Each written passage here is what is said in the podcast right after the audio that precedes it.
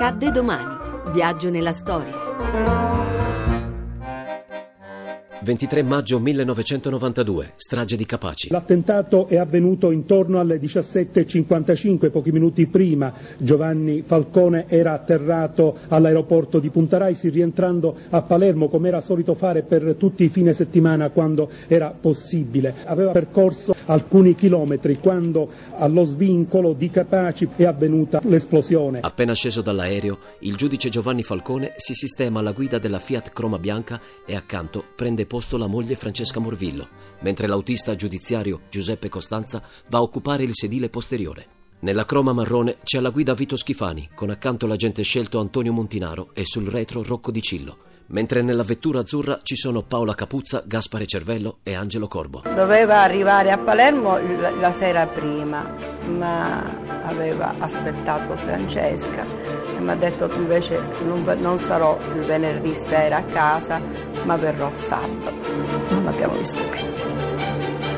Il gruppo di macchine imbocca l'autostrada A29 in direzione Palermo.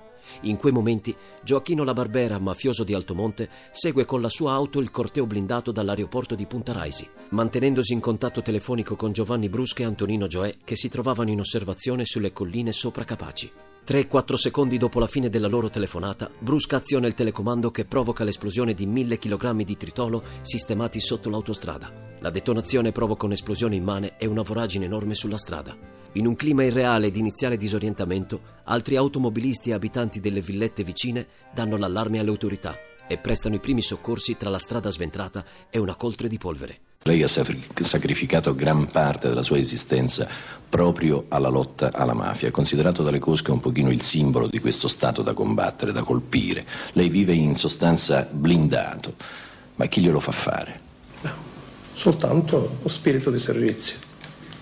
Ha mai avuto dei momenti di, di scoramento, magari dei dubbi, delle tentazioni di abbandonare questa lotta? Volantini recanti una citazione del giudice Falcone recitano Gli uomini passano, le idee restano, restano le loro tensioni morali e continueranno a camminare sulle gambe di altri uomini. A domani da Daniele Monachella. In redazione Laura Nerozzi, le ricerche sono di Mimi Micocci, alla parte tecnica Pino Itri, la regia è di Ludovico Suppa. Il podcast e lo streaming sono su radio1.rai.it.